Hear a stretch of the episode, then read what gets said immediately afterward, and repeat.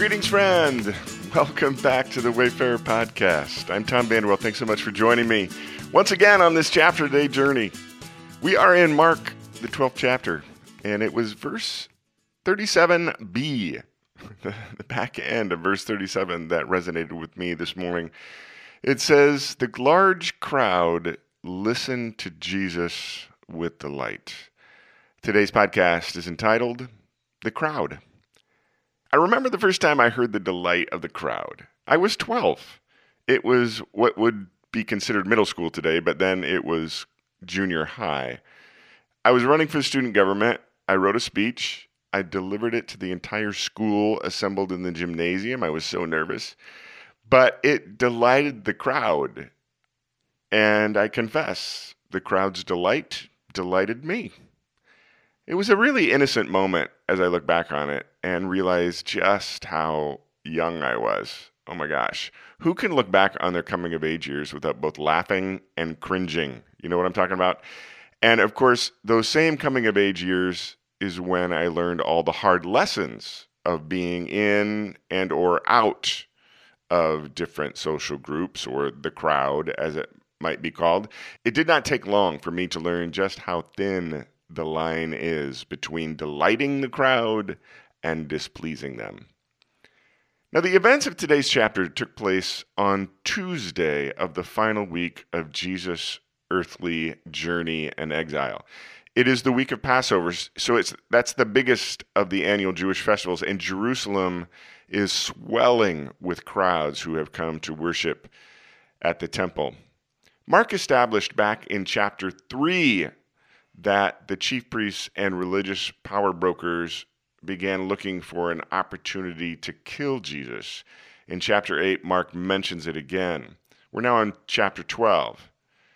And as I read the chapter in the quiet, I found myself meditating on the role that the crowd plays in this escalating conflict between Jesus and the institutional religious leaders. 48 hours before the events in today's chapter, the crowd was cheering for Jesus as he entered the city on the back of a borrowed donkey. For two days, Jesus' enemies had been publicly challenging him with questions intended to trip him up.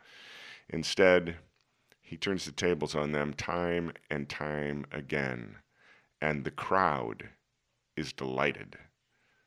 Mark makes note that the institutional authorities are afraid of arresting Jesus because of the crowd. You see, the crowd is powerful on multiple levels.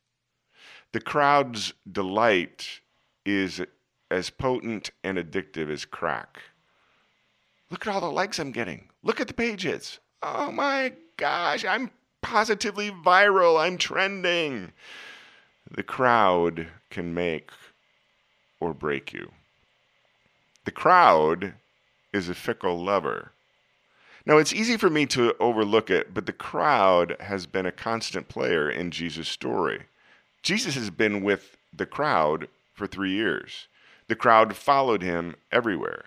The crowd pressed in on him until he had to get into a boat and teach from out on the water. The crowd cheered when multiple times he sprung for an all you can eat fish sandwich buffet. And the crowd quickly abandoned him when he switched the menu and said that the real meal was his very own flesh and blood. John noted, quote, Many people noticed the signs Jesus was displaying, and seeing they pointed straight to God, they entrusted their lives to him. But Jesus didn't entrust his life to them. He knew them inside out. He knew how untrustworthy they were he didn't need any help in seeing right through them. End quote. That's John 2 24 and 25 in the message. You see, the crowd can be manipulated, the crowd can be bought. In about 48 hours from the events in today's chapter, Jesus' enemies will arrest him at night out of sight of the crowd. They will quickly judge him, try him, and condemn him at daybreak while the crowd is still sleeping. A few hours later, the crowd will be screaming at the Roman governor to nail Jesus to a cross. In the quiet this morning, I can't help but think about my own thoughts and feelings and experiences with the crowd on this earthly journey. See, along my life journey, I have regularly been in various public spotlights, even if it's on a, let's face it, really relatively small scale. And yet, I've had to navigate my own desires, emotions, reactions, responses, and experiences with the crowd.